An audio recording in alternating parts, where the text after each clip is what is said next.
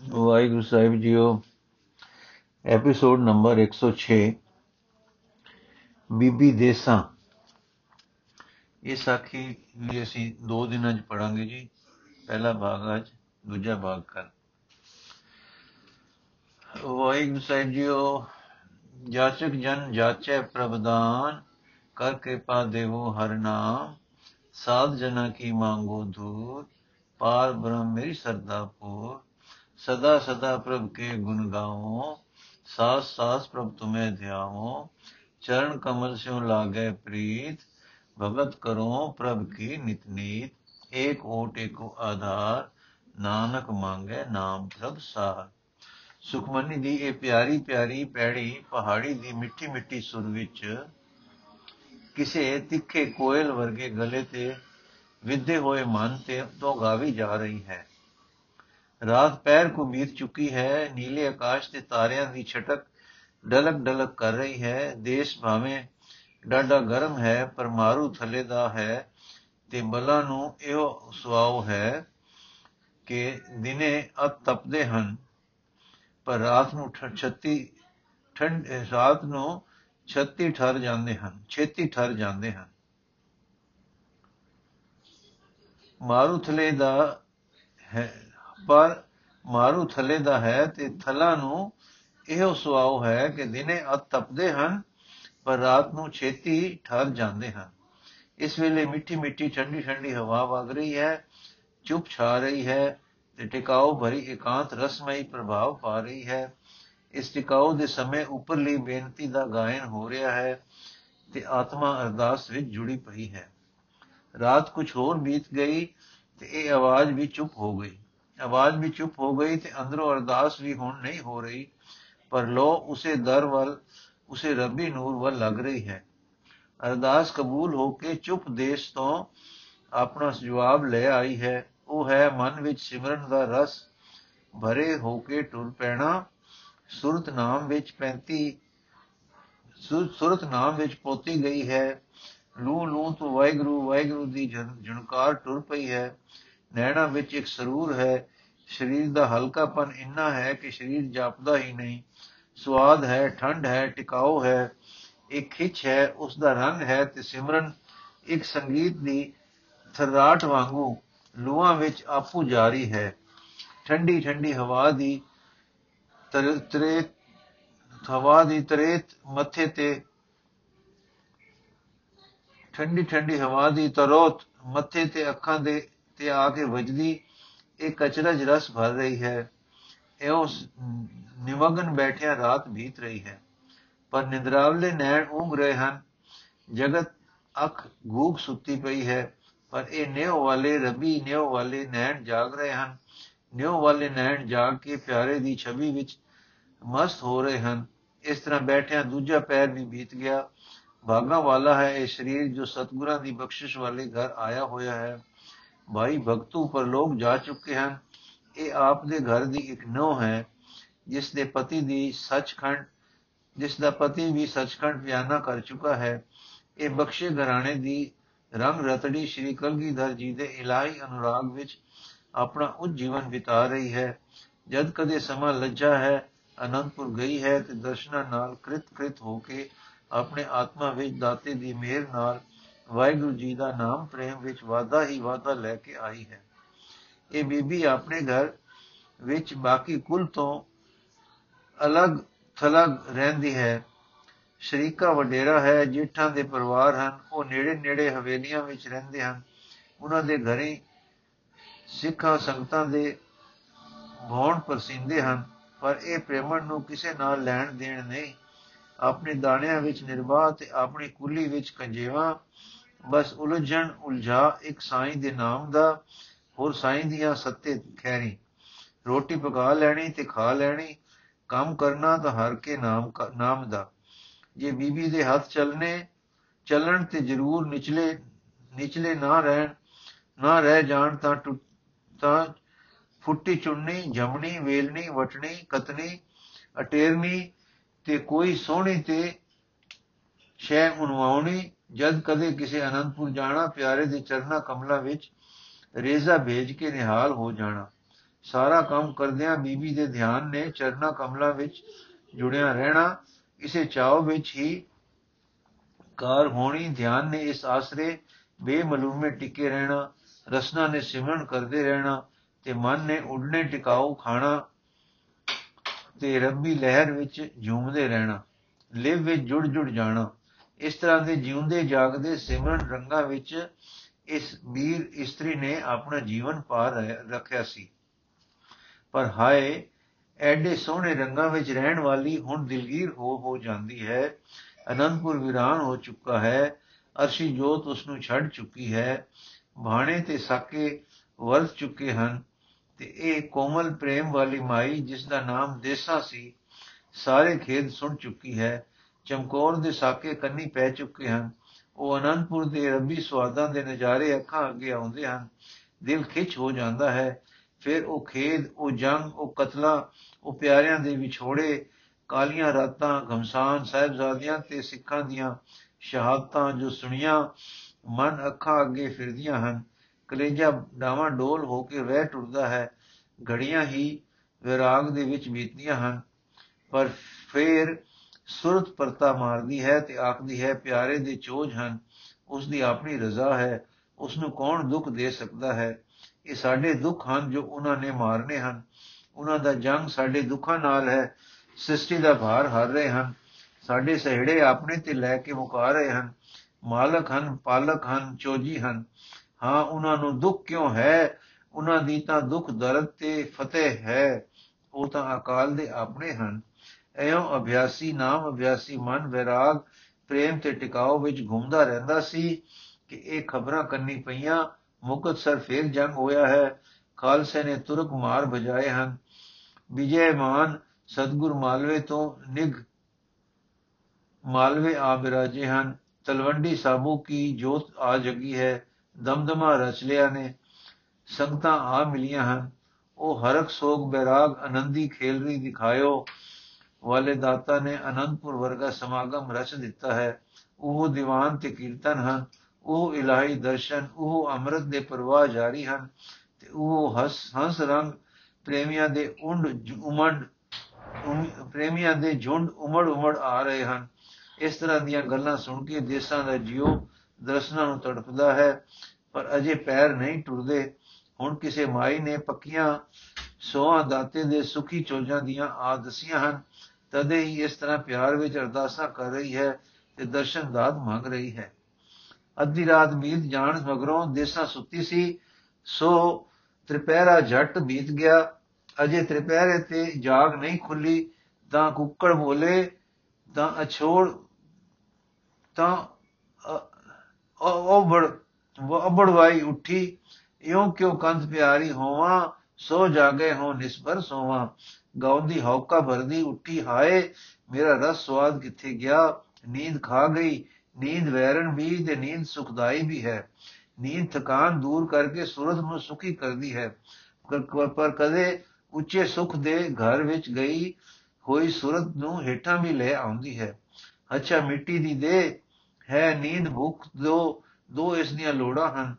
हे ਆਤਮਾ ਜਿਨ੍ਹਾਂ ਚਿਰ ਤੇਰਾ ਸਾਥ ਇਸ ਮਿੱਟੀ ਦੀ ਮੜੇਲੀ, ਮੜੋਲੀ ਨਾਲ ਹੈ ਇਸ ਦੇ ਗੁਣ ਤੇ ਸੁਭਾਅ ਵਰਤਨੇ ਹੋਏ, ਸ਼ੋਕ ਨਾ ਕਰ, ਤਕੜਾ ਹੈ, ਤਕੜਾ ਹੋ, ਮਾਰ ਹਮਲਾ ਇਉਂ ਆਪੇ ਨਾਲ ਗੱਲਾਂ ਕਰਦੀ ਦੇਸਾਂ ਉੱਠੀ, ਉੱਠ ਕੇ ਆਪ ਨੂੰ ਸੁਚੇਤ ਕੀਤਾ ਤੇ ਬਲਕੇ ਉਠ ਹਰ ਨਾਮ ਧਿਆਵੇ ਦੇ ਰੰਗ ਵਿੱਚ ਜੁੜ ਬੈਠੀ, ਪਰ ਆ ਜੁੜਿਆ ਜਾਏ ਨਾ, ਜੋ ਨੀਂਦ ਜੋਰ ਕਰੇ। ਸੋ ਦੇਸਾਂ ਉੱਠ ਖੜੀ ਹੋਈ ਤੇ ਮਿੱਠੀ ਮਿੱਠੀ ਸੁਰ ਵਿੱਚ ਟਹਿਲ ਕੇ ਜਪਜੀ ਸਾਹਿਬ ਦਾ ਪਾਠ ਕਰਨ ਲੱਗ ਪਈ। ਜਿਸ ਵੇਲੇ ਆਦੇਸ਼ ਤੇ ਸੇ ਆਦੇਸ਼ ਤੇ ਆਈ ਤਾਂ ਮਨ ਜੁੜ ਗਿਆ। ਸਾਈਂ ਚਰਨਾਂ ਦੇ ਢਹਿ ਪਿਆ। ਵਿਆਪਕ ਵਾਹਿਗੁਰੂ ਦੇ ਚਰਨਾਂ ਕਮਲਾਂ ਦੀ ਛੂ ਦਾ ਮਾਨੋ ਹਲ, ਝਲਕਾ ਵਜਾ, ਲੂਣ ਨੂੰ ਠਰ ਗਿਆ। ਦੇ ਦੋ ਭੋਗ ਜਪਜੀ ਸਾਹਿਬ ਦੇ ਐਵੇਂ ਪਾਏ, ਹੁਣ ਰੋ ਵੱਜ ਗਿਆ, ਦੇਸਾਂ ਫਿਰ ਬੈਠ ਗਈ, ਜੁੜ ਗਈ ਤੇ ਮਨ ਸਾਈਂ ਦੀ ਯਾਦ ਵਿੱਚ ਸੁਖੀ ਹੋ ਕੇ ਲੱਗ ਪਿਆ। ਦਿਨ ਹੋ ਆਇਆ, ਹੁਨਾਲੇ ਦੇ ਸੂਰਜ ਨੇ ਨਿਕਲਦੇ ਹੀ ਤ੍ਰਿਖੇ ਤੀਰ ਛੱਡੇ, ਦੇਸਾਂ ਹੁਣ ਗੁਰਬਾਣੀ ਬੋਲਦੀ, ਆਪਣੇ ਕੰਮ ਕਾਜ ਵੱਲ ਖਿਆਲ ਕਰਨ ਹੀ ਕਰਨੀ ਲੱਗੀ ਸੀ ਕਿ ਅਤੀਸ਼ੇ ਸਹੇਲੀ ਆ ਗਈ। ਇਹ ਵੀ ਕੋਈ ਇਸ ਗੱਲ ਇਸ ਭੁੱਲ ਵਾਲੇ ਜਗਤ ਵਿੱਚ ਰੱਬ ਦੀ ਬੰਦੀ ਸੀ। ਇਸ ਨੇ ਆ ਨਵੇਂ ਹਾਲ ਸੁਣਾਏ। ਸੱਚੇ ਪਾਤਸ਼ਾਹ ਦੇ ਦਮਦਮੇ ਦੇ ਚੋਜਾਂ ਦੇ ਹਾਲ ਦੱਸੇ। ਪਰ ਨਾਲ ਇੱਕ ਮਾੜੀ ਗੱਲ ਦੱਸੀ ਕਿ ਤੁਹਾਡੇ ਘਰਾਣੇ ਦਾ ਵੱਡਾ ਦਿਆਲਾ ਐਡਾ ਵੱਡਾ ਆਦਮੀ ਹੋ ਕੇ ਸਤਗੁਰ ਦੇ ਦਰੋਂ ਉਦਾਸੀਆਂ ਲੈ ਆਇਆ ਹੈ। ਜਿਸ ਦਰੋਂ ਪਹਿਲੇ ਸਤਗੁਰਾਂ ਤੋਂ ਅਸੀਸਾਂ ਵਾਰ ਤੇ ਬਖਸ਼ਿਸ਼ ਮੰਜੀ ਮਿਲੀ ਸੀ। ਉਸ ਦਰੋਂ ਦਸਵੇਂ ਜਾਮੇ ਹੁਕਮ ਅਦੂਲੀ ਕਰਕੇ ਲੋਕ ਪਰਲੋਕ ਵਿਗਾੜ ਆਇਆ ਹੈ। ਉਸ ਦੀ ਵਿਖਿਆ ਵਿਥਿਆ ਇਹ ਹੈ, ਦਿਆਲਾ ਜਦ ਸੱਚੇ ਪਾਤਸ਼ਾਹ ਜੀ ਨੂੰ ਮਿਲਿਆ ਹੈ ਤਾਂ ਉਹਨਾਂ ਕਿਹਾ, ਗੁਰੂ ਕਿਹਾ ਤੁਸਾਂ ਤੇ ਗੁਰੂ ਸਾਹਿਬਾਨ ਜੀ ਦੀ ਅਤ ਮਿਹਰ ਹੋਈ ਹੈ। ਤੁਸੀਂ ਭਾਈ ਭਗਤੂ ਦੀ ਵੰਸ ਹੋ, ਡਾਢੇ ਪਿਆਰੇ ਹੋ। ਹੁਣ ਸਿੰਘ ਸੱਜ ਜਾਓ, ਅੰਮ੍ਰਿਤ ਛਕੋ ਤੇ ਖਾਲਸਾ ਹੋ ਕੇ ਸੇਵਾ ਕਰੋ। ਦਿਆਲੇ ਨੇ ਕਿਹਾ, ਜੀ, ਉਮਰ ਵਡੇਰੀ ਹੈ, ਸਿੱਖੀ ਤੁਸਾਂ ਤੇ ਆਪ ਦੇ ਵੱਡਿਆਂ ਬਖਸ਼ ਰੱਖੀ ਹੈ। ਸਤਗੁਰਾਂ ਕਿਹਾ, ਸਿੱਖੀ ਹੀ ਖਾਲਸਾ ਹੈ, ਖਾਲਸਾ ਹੀ ਸਿੱਖੀ ਹੈ। ਰੰਗ ਉਹ ਹੈ, ਵਨ ਨਵਾਂ ਹੈ, ਰੰਗੇ ਜਾਓ। ਪਰ ਦਿਆਲੇ ਨੇ ਨਾ ਮੰਨਿਆ, ਤਾਂ ਬਖਸ਼ਿੰਦ ਜੀ ਨੇ ਕਿਹਾ ਲੋ ਤੁਸਾਂ ਤੇ ਅਸੀਂ ਕੁਝ ਮੰਗਦੇ ਨਹੀਂ, ਦਿੰਦੇ ਹਾਂ। ਇਹ ਬਖਸ਼ਿਸ਼ ਹੈ, ਲੈ ਲਓ। ਜੇ ਹੁਣ ਪ੍ਰੇਮ ਨਾਲ ਮਿਲਦੀ ਨਹੀਂ ਲੈਂਦੇ ਹੋ ਤੇ ਮੇਰੇ ਆਪਣੇ ਹੱਥੋਂ ਨਹੀਂ ਲੈਂਦੇ ਹੋ ਤਾਂ ਸਮਾਂ ਅਜੇ ਆ ਰਿਹਾ ਹੈ ਕਿ ਤੁਸੀਂ ਤਰਲੇ ਕਰਕੇ ਸਿੱਖਾਂ ਦੇ ਦਰਾਂ ਤੋਂ ਰੁੱਲ ਰੁੱਲ ਕੇ ਇਹ ਦਾਤ ਅੰਮ੍ਰਿਤ ਮੰਗੋਗੇ। ਇਹ ਕਹਿ ਕੇ ਮਾਲਕ ਜੀ ਚੁੱਪ ਹੋ ਹੋ ਰਹੇ ਤੇ ਦਿਆਲਾ ਗੁੰਮਸੁਨ ਹੋ ਜਿਆ ਹੋ ਕੇ ਟੁਰ ਆਇਆ ਹੈ। ਆ ਅੱਜ ਦਿਨ ਆਇਆ, ਪਹਿਲਾ ਦਿਨ ਆਇਆ ਕਿ ਬੀਬੀ ਦੇਸਾਂ ਨੂੰ ਪਤੀ ਦਾ ਵਿਯੋਗ ਬਾਣਾ ਨਹੀਂ, ਪਰ ਕਹਿਰ ਹੋ ਵਾਸਿਆ। ਸੋਚਦੀ ਹੈ ਕਿ ਜੇ ਪਤੀ ਜੀ ਅੱਜ ਜਿਉਂਦੇ ਹੁੰਦੇ, ਮੈਂ ਹੁਣੇ ਉਹਨਾਂ ਸਮੇਤ ਚਰਨਾਂ ਤੇ ਡਿੱਗਦੀ ਤੇ ਆਪਣੀ ਦਾਤਿਆ, ਸਿੱਖੀ ਵੀ ਤੂੰ ਬਖਸ਼ੀ ਤੇ ਖਾਲਸਾ ਵੀ ਤੂੰ ਬਖਸ਼ਣਾ ਹੈ। ਨਾਮ ਅਮਰ ਦਾ ਦਾਤਾ ਤੂੰ ਹੀ ਹੈ, ਚਰਨਾਂ ਵਿੱਚ ਬਿਠਾ ਕੇ ਦੇ। ਤੇਰੀ ਰਜ਼ਾ ਖੰਡੇ ਦਾ ਅੰਮ੍ਰਿਤ ਸਾਜ ਕੇ ਨਾਮ ਅੰਮ੍ਰਿਤ ਦੇ। ਤੇਰੀ ਰਜ਼ਾ ਤੂੰ ਦਾਤਾ, ਅਸੀਂ ਲੈਣ ਹਾਰ ਦੇ। ਦਾਤਾ, ਭਰ ਸਾਡੇ ਝੋਲੇ। ਪਰ ਹਾਏ, ਕੀ ਕਰਾਂ ਕਿਸ ਦਿਆ ਖੰਭਾ ਤੇ ਉੱਡਾਂ? ਜੇ ਸਿਰ ਦੇ ਸਾਈਂ ਹਾਏ, ਇੱਕ ਨਿਸ਼ਾਨੀ ਛੱਡ ਜਾਂਦੇ ਕੁੱਕ ਦਾ ਜਾਇਆ ਇੱਕ ਪੁੱਤ ਵੀ ਹੁੰਦਾ। ਮੈਂ ਉੱਡਦੀ ਤੇ ਜਾ ਚਰਨਾ ਤੇ ਲਾਲ ਦਾ ਸੀਸ ਧਰ ਕੇ ਆਖਦੀ, ਹੈ ਪ੍ਰਾਣ ਦਾਤੇ ਤੁਸੀਂ ਖੰਡੇ ਦਾ ਅੰਮ੍ਰਿਤ ਦੇਣ ਦਾ ਹੁਕਮ ਕੀਤਾ ਹੈ ਲੋ ਇਹ ਹਾਜ਼ਰ ਹੈ। ਅੰਮ੍ਰਿਤ ਛਕਾਓ, ਚਰਨੀ ਲਾਓ ਤੇ ਜੇ ਲੋੜ ਹੈ ਤਾਂ ਉਸੇ ਰਾਹੇ ਟੋਰ ਦਿਓ। ਜਿਸ ਰਾਹੇ ਆਪਣੇ ਹੱਥੀ ਟੋਰੇ, ਜੇ ਅਜੀਤ ਸਿੰਘ ਤੇ ਜੁਝਾਰ ਸਿੰਘ। ਇਹ ਜੀਵਨ ਖੇਲ ਹੈ, ਤੇਰੇ ਹੱਥਾਂ ਦੀ ਖੇਲ ਹੈ। ਅਸੀਂ ਕੌਣ ਹਾਂ ਤੇ ਸਾਡਾ ਕੀ ਹੈ? ਜੋ ਕੁਛ ਹੈ ਸੋ ਤੇਰਾ। ਤੂੰ ਨਾਮ ਦੇ ਕੇ ਸਾਨੂੰ ਜਵਾ ਦਿੱਤਾ ਹੈ। ਤੇਰੇ ਨਾਮਦਾਨ ਨੇ ਆਤਮ ਲਖਾ ਦਿੱਤਾ ਹੈ। ਹੁਣ ਦੇ ਸਾਡੀ ਸਾਨੂੰ ਛਿੱਲਰ, ਛਿੱਲੜ ਦਿੰਦੀ ਹੈ। ਇਹ ਪਾਤਸ਼ਾਹ, ਜੇ ਛਿੱਲਣਾ ਨੂੰ ਕਿਸੇ ਅਰਥ ਲਾ ਕੇ ਤੁਸੀਂ ਰੀਝਦੇ ਹੋ, ਤਾਂ ਸਾਨੂੰ ਇਸ ਤੋਂ ਵੱਧ ਕੀ ਖੁਸ਼ੀ ਹੈ? ਪਰ ਆ ਮੈਂ ਕਿੱਥੇ ਹਾਂ? ਮੈਂ ਤਾਂ ਇਹੋ ਗੱਲਾਂ ਕਰ ਰਹੀ ਹਾਂ ਕਿ ਮਾਨੋ ਸੱਚੀ ਮੁੱਚੀ ਪੁੱਤ ਵਾਲੀ ਹਾਂ। ਸੱਚੀ ਮੁੱਚੀ ਸੋਹਣੇ ਹੀਰੇ ਮਿਰਗ ਵਰਗੇ ਗੱਭਰੂ ਪੁੱਤ ਨੂੰ ਸਤਗੁਰਾਂ ਦੇ ਚਰਨਾਂ ਤੇ ਪਾਈ ਅਰਦਾਸ ਕਰ ਰਹੀ ਹਾਂ। ਲੋ ਮਹਾਰਾਜ, ਜੇ ਸਾਡੇ ਜੇਠ ਨੇ ਭੁੱਲ ਕੀਤੀ ਹੈ ਤਾਂ ਭਾਈ ਭਗਤੂ ਦੇ ਨਾਮ ਵਟਾ ਵਟਾ ਨਾ ਲੱਗੇ। ਇਹ ਉਸੇ ਆਪ ਦੇ ਪਿਆਰੇ ਭਗਤੂ ਦੀ ਅੰਸ਼ ਹੈ। ਉਸ ਦਾ ਲਹੂ ਹੈ ਪਾਤਸ਼ਾਹ ਇਸ ਦਾ ਸਿਰ ਹਾਜ਼ਰ ਹੈ। ਨਿਮਾਣੀ ਭੇਟ ਕਬੂਲੋ। ਮੈਂ ਕਮਲੀ ਹੋ ਗਈ। ਕਿਵੇਂ ਮਾਨੋ? ਸੱਚੀ ਮੁੱਚੀ ਮੈਂ ਪੁੱਤ ਬਈ ਭੇਟ ਕਰਦੀ ਹਾਂ।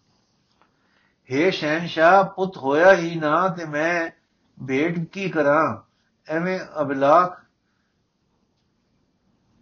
ਚੰਗਾ ਮਨਾ, ਅੱਜ ਤੂੰ ਵੀ ਦੁਖੀ ਕੀਤਾ। ਸੁਖੀ ਹੋ ਕੇ ਰੱਬ ਦੇ ਬਖਸ਼ੇ ਨਾਮ ਵਰਗੇ ਲਾਲ ਦੀ ਖਿਡਾਵੀ ਮਾਂ ਹੋ ਕੇ ਤੂੰ ਮਾਸ ਦੇ ਪੁੱਤਾਂ ਦਾ ਦੁੱਖ ਕੀਤਾ।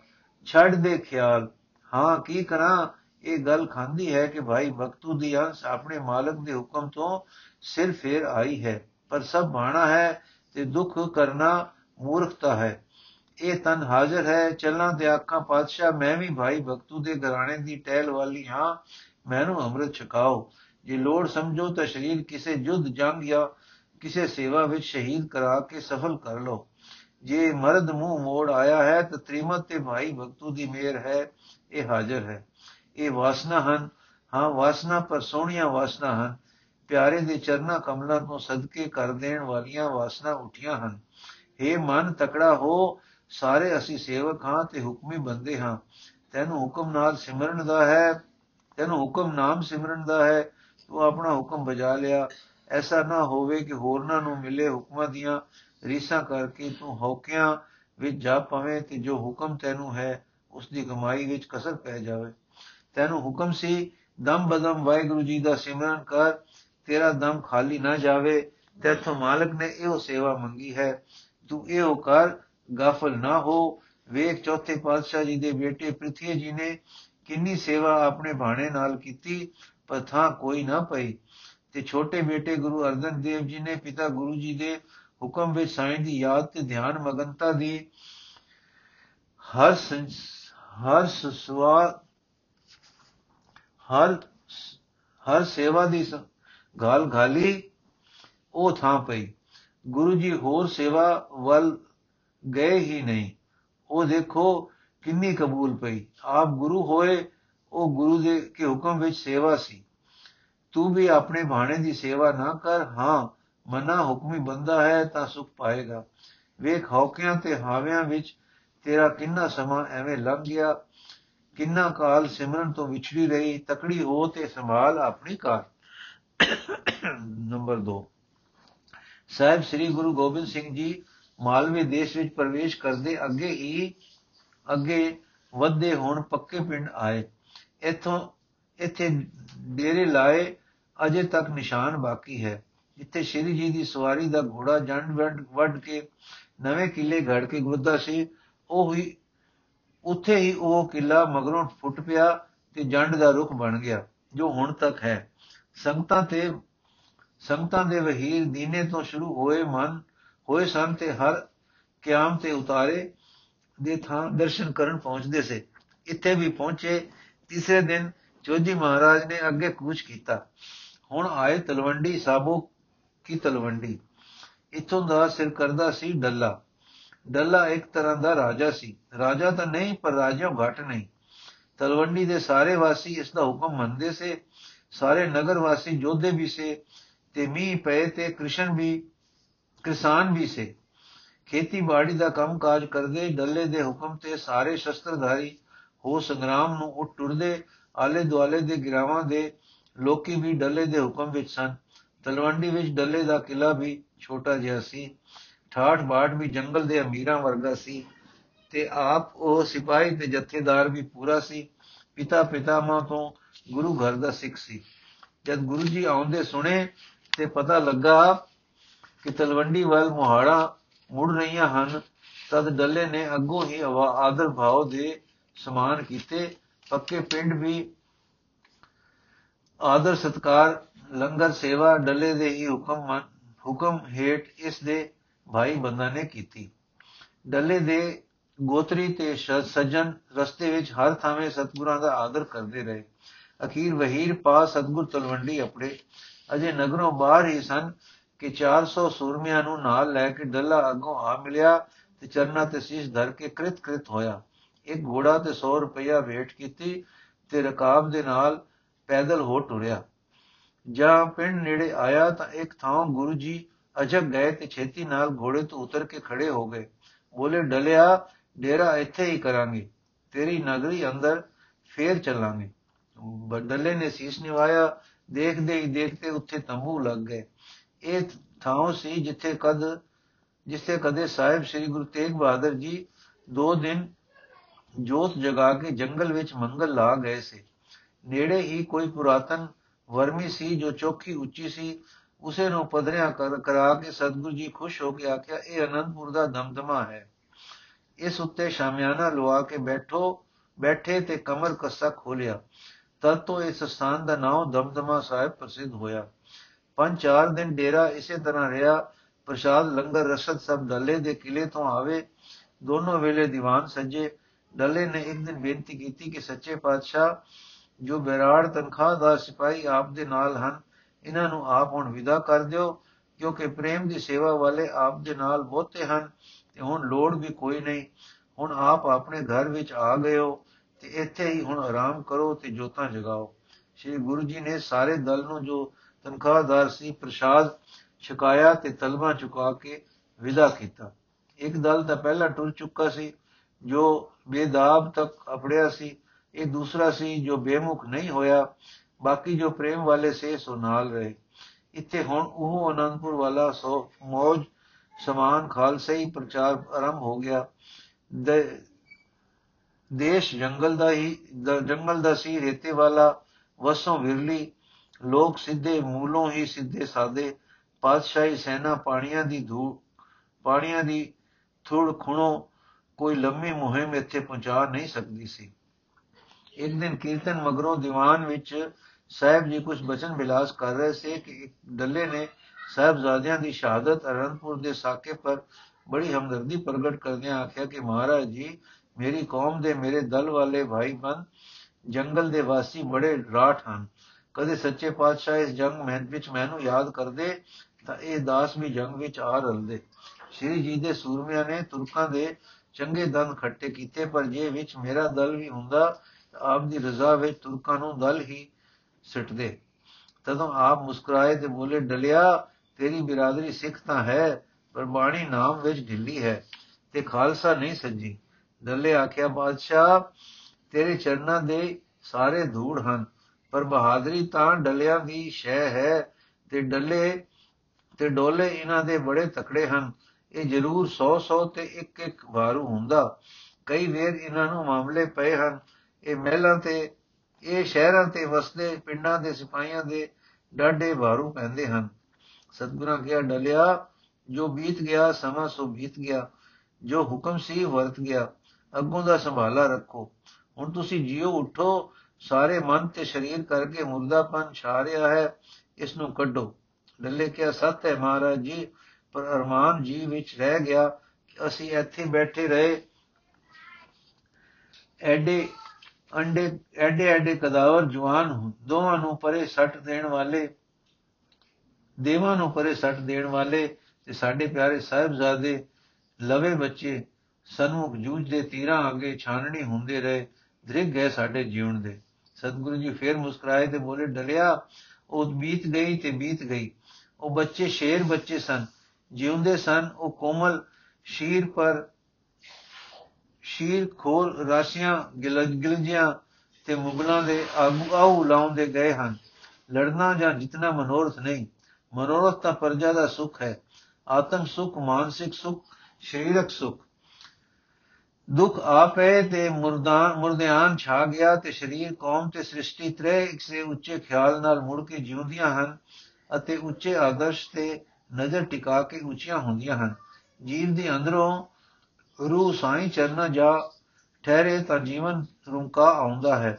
ਸੋ ਇਹੋ ਕੁਝ ਅਨੰਦਪੁਰ ਹੋਇਆ, ਇਹੋ ਕੁਝ ਖਾਲਸਾ ਹੈ, ਇਹੋ ਮਨੋਰਥ ਹੈ, ਇਹੋ ਜਿੱਤ ਹੈ। ਹਾਰ ਜਿੱਤ ਬਾਹੂਬਲ ਤੇ ਬਾਹੁਨਾ ਬਲ, ਇਹ ਗੱਲਾਂ ਹੇਠਾਂ ਦੀਆਂ ਹਨ।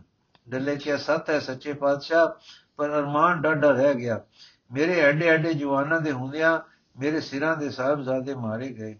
ਤੱਕੋ ਨਾ ਮਹਾਰਾਜ, ਮੇਰੇ ਵੀਰ ਕਿਹੜੇ ਦੇਵ ਦੇਵ ਕੇ, ਕਿਹੜੇ ਕਿਹੜੇ ਦੇਵ ਕਦ ਹਨ? ਸਤਗੁਰਾਂ ਤੱਕਿਆ ਹੱਸੇ ਤੇ ਬੋਲੇ ਡਲਿਆ, ਅਜੇ ਇਹ ਜੀਵੇ ਨਹੀਂ। ਇਹ ਗੱਲ ਕਰ ਹੀ ਰਹੇ ਸਨ ਕਿ ਲਾਹੌਰ ਦਾ ਇੱਕ ਸਿੱਖ ਕਾਰੀਗਰ ਆਇਆ, ਅੱਗੇ ਵੱਧ ਕੇ ਚਰਨਾ ਤੇ ਡੱਠਾ ਇੱਕ ਸੁਬਕ ਜਿਹੀ ਡਾਢੀ ਸੋਹਣੀ ਤੁਪਕ ਬੰਦੂਕ ਅੱਗੇ ਧਰ ਕੇ ਬੋਲਿਆ ਪਾਤਸ਼ਾਹ ਨਿਵਾਣੀ ਭੇਟ ਹੈ ਸ੍ਰੀ ਗੁਰੂ ਜੀ ਨੇ ਚਾਈ ਤੇ ਪਰਖੀ ਬੜੇ ਖੁਸ਼ ਹੋ ਕੇ ਆਖਣ ਲੱਗੇ ਇਹ ਨਵੀਂ ਕਾਰਡ ਹੈ ਵਧੇਰੀ ਦੂਰ ਮਾਰ ਕਰਨ ਵਾਲੀ ਹੈ ਡੱਲੇ ਵੱਲ ਤੱਕ ਕੇ ਬੋਲੇ ਡੱਲਿਆ ਸਜਣਾ ਦੋ ਇੱਕ ਆਦਮੀ ਆਪਣੀ ਕੌਮ ਦੇ ਲਿਆਓ ਆਪਸ ਵਿੱਚ 50-50 ਕਦਮ ਦੀ ਵਿੱਥ ਤੇ ਦੱਖਣ ਪਾਸੇ ਵੱਲ ਇਸ ਰੁੱਖ ਦੇ ਪਰੇ ਖੜੇ ਕਰ ਦਿਓ ਅਸੀਂ ਇਹ ਬੰਦੂਕ ਚਲਾ ਕੇ ਨਿਸ਼ਾਨਾ ਛੋੜਾਂਗੇ ਤੇ ਵੇਖਾਂਗੇ ਕਿ ਕੌਣ ਸਿੱਖ ਦੀ ਕਾਰੀਗਰੀ ਕਿੱਥੋਂ ਤੱਕ, ਇਹ ਸਿੱਖ ਦੀ ਕਾਰੀਗਰੀ ਕਿੱਥੋਂ ਤੱਕ ਆਪਣੀ ਹੈ। ਇਹ ਕਹਿ ਕੇ ਆਪ ਤਾਂ ਬੰਦੂਕ ਨੂੰ ਖੋਲਣ ਮੀਟਣ, ਪਰਖਣ ਦੇ ਕੋਤਕਾਂ ਵਿੱਚ ਮਾਨੋ ਰੁਝ ਗਏ ਤੇ ਡੱਲੇ ਨੇ ਆਪਣੇ ਦਲ ਵੱਲ ਤੱਕਿਆ। ਆਧੇ ਕੋ ਆਦਮੀ ਤਾਂ ਤੱਕਣ ਤੋਂ ਪਹਿਲਾਂ ਖਿਸਕੰਤ ਹੋ ਗਏ ਸਨ। ਡੱਲੇ ਨੇ ਉਹਨਾਂ ਦੇਵ ਕਦ ਭਰਾਵਾਂ ਤੇ ਹੁਕਮੀ ਬੰਦਿਆਂ ਦੀਆਂ ਪਿੱਠਾਂ ਹੀ ਵੇਖੀਆਂ। ਬਾਕੀ ਸਿਰ ਨੀਵਾ ਪਾਈ ਸੋਚ ਰਹੇ ਸਨ। ਡੱਲਾ ਆਪ ਵੀ ਵਹਿਮੀ ਪੈ ਗਿਆ ਸੀ ਕਿ ਬੰਦੂਕ ਪਰਖਣ ਲਈ ਦੋ ਜਵਾਨ ਘਰ, ਘਾਤ ਕਰ ਦੇਣੇ, ਗੁਰੂ ਜੀ ਨੇ ਇਹ ਕੀ ਸੋਚੀ ਹੈ? ਅਕਾਲ ਜਾਨ ਕੌਣ ਦੇਵੇ? ਪਰ ਅਜੇ ਡੱਲੇ ਨੇ ਆਪਣੇ ਦਲ ਨੂੰ ਚਮੰਗਾਰਿਆ ਹੀ ਨਹੀਂ ਸੀ ਕਿ ਕੁਝ ਹੋਰ ਖਿਸਕ ਗਏ। ਹੁਣ ਡੱਲੇ ਨੇ ਬੜਾ ਹਿਆ ਕਰਕੇ ਤੇ ਆਪਣੀ ਆਪਣੀ ਅਬਰੋ ਦਾ ਧਿਆਨ ਕਰਕੇ ਲਲਕਾਰ ਕੇ ਆਵਾਜ਼ ਦਿੱਤੀ, ਪਰ ਪੱਲੋ ਪੱਲੀ ਵਿੱਚ ਡੱਲਾ ਹੀ ਡੱਲਾ ਰਹਿ ਗਿਆ। 300 ਜਵਾਨਾਂ ਨੇ ਜਿਨ੍ਹਾਂ ਦੀ ਡੀ ਡੋਲ, ਡੀਲ ਵੇਖ ਕੇ ਪਠਾਨ, ਕਮ ਜਾਣ ਆਪਣੀਆਂ ਸ਼ਮੀਲੀਆਂ ਦੇਹਾਂ ਲੈ ਕੇ ਤਲਵੰਡੀ ਵਿੱਚ ਆ ਕੇ ਮਿੱਟੀ ਮਿੱਟੀ ਦੀਆਂ ਕੰਧਾਂ ਦੇ ਅੰਦਰ ਖੁੱਲਾ ਸਾਹ ਲਿੱਤਾ ਜਿੱਥੇ ਕਿ ਬੰਦੂਕ ਚੱਲੇ ਵੀ ਤਾਂ ਕੰਨਾਂ ਦੇ ਪਰਦੇ ਉੱਤੇ ਆਵਾਜ਼ ਦੀ ਸੱਟ ਦੇ ਸਿਵਾ ਹੋਰ ਕੋਈ ਮਾਰ ਨਾ ਕਰ ਸਕੇ। ਗੁਰੂ ਜੀ ਉਧਰ ਜਾਣ ਕੇ ਬੰਦੂਕ ਨਾਲ ਖੇਲਾ ਕਰਦੇ, ਹੁਣ ਉਸ ਨੂੰ ਠੋਕ ਭਰ ਪਲੀਤਾ ਸੁਲਗਾ ਤਿਆਰ ਹੋ ਗਏ। ਡੱਲਾ ਨੀਵੀਂ ਗਿੱਚੀ ਪਾਈ ਬੈਠਾ ਹੈ। ਸਰੀਰ ਉਹ ਕਦ ਉਹ, ਡੱਲਾ ਹੈ ਉਹ, ਪਰ ਚਿਹਰੇ ਦੇ ਪਿਲਾ ਪਿਲਤਣ ਹੈ। ਇਕੱਲਾ ਹੈ ਤੇ ਸੋਚੀ ਗਰਕ ਹੈ। ਹੁਣ ਸੱਚੇ ਸੱਚੇ ਹੁਲਾਸੀ ਪਾਤਸ਼ਾਹ ਘਰ-ਬਾਰ ਕਿਲੇ ਕੋਟ ਪਾਤਸ਼ਾਹੀ ਅਮੀਰੀ ਪੁੱਤਰ ਪਿਆਰੇ ਸਰਬਨ ਸੁਜਾੜ ਕੇ ਦਿਲਗੀਰ ਨਾ ਹੋਣ ਵਾਲੇ ਖਾਲਸਾ ਸਤਿਗੁਰੂ ਜੀ, ਹੱਸੇ ਤੇ ਇੱਕ ਸਿੱਖ ਨੂੰ ਬੋਲੇ, ਖਾਲਸਾ ਜੀਓ, ਡੇਰੇ ਵਿੱਚ ਉਹ ਦੋ ਸਿੱਖ ਜੋ ਦਿੰਦੇ ਹਨ, ਉਹਨਾਂ ਨੂੰ ਹੁਕਮ ਸੁਣਾ ਦਿਓ ਕਿ ਇੱਕ ਸਿੱਖ ਬੰਦੂਕ ਦਾ ਨਿਸ਼ਾਨਾ ਪਰਖਣ ਵਾਸਤੇ ਲੋੜੀਏ। ਛੇਤੀ ਆਓ ਜੋ ਜੋ ਤੇੜਾ ਤੇੜਾ ਬੁਝ ਨਾ ਜਾਏ, ਕਿਸੇ ਦਾ ਨਾਮ ਨਹੀਂ ਲੈਣਾ। ਇੱਕ ਸਿੱਖ ਗੁਰੂ ਜੀ ਮੰਗਦੇ ਹਨ, ਜੋ ਜਾਨ ਦੇਣ ਵਾਸਤੇ ਆਵੇ, ਕੰਮ ਕੇਵਲ ਬੰਦੂਕ ਪਰਖਣੀ ਹੈ। ਇਹ ਹੁਕਮ ਜਦ ਗੁਰੂ ਕੇ ਡੇਰੇ ਵਿੱਚ ਪਹੁੰਚਾ, ਤਦ ਉਹਨਾਂ ਦੋਨਾਂ ਸਿੰਘਾਂ ਨੇ ਸੁਣਿਆ। ਦੋਵੇਂ ਪੱਗਾਂ ਬੰਨ ਰਹੇ ਸਨ, ਸੁਣਦੇ ਸਾਰ ਦੋਵੇਂ ਉੱਠ ਦੌੜੇ। ਇੱਕ ਨੇ ਅੱਧੀ ਪੱਗ ਬੱਧੀ ਹੱਥ ਵਿੱਚ ਫੜੀ ਸੀ, ਦੂਏ ਨੇ ਅਜੇ ਸ਼ੁਰੂ ਕੀਤੀ ਸੀ, ਗੁਰੂ ਕੇ ਹਜੂਰ ਆਪਣੇ ਤਾਂ ਇੱਕ ਨੇ ਕਿਹਾ, ਮਹਾਰਾਜ, ਮੇਰਾ ਹੱਕ ਹੈ। ਦੂਜਾ ਕਹੇ, ਮੇਰਾ।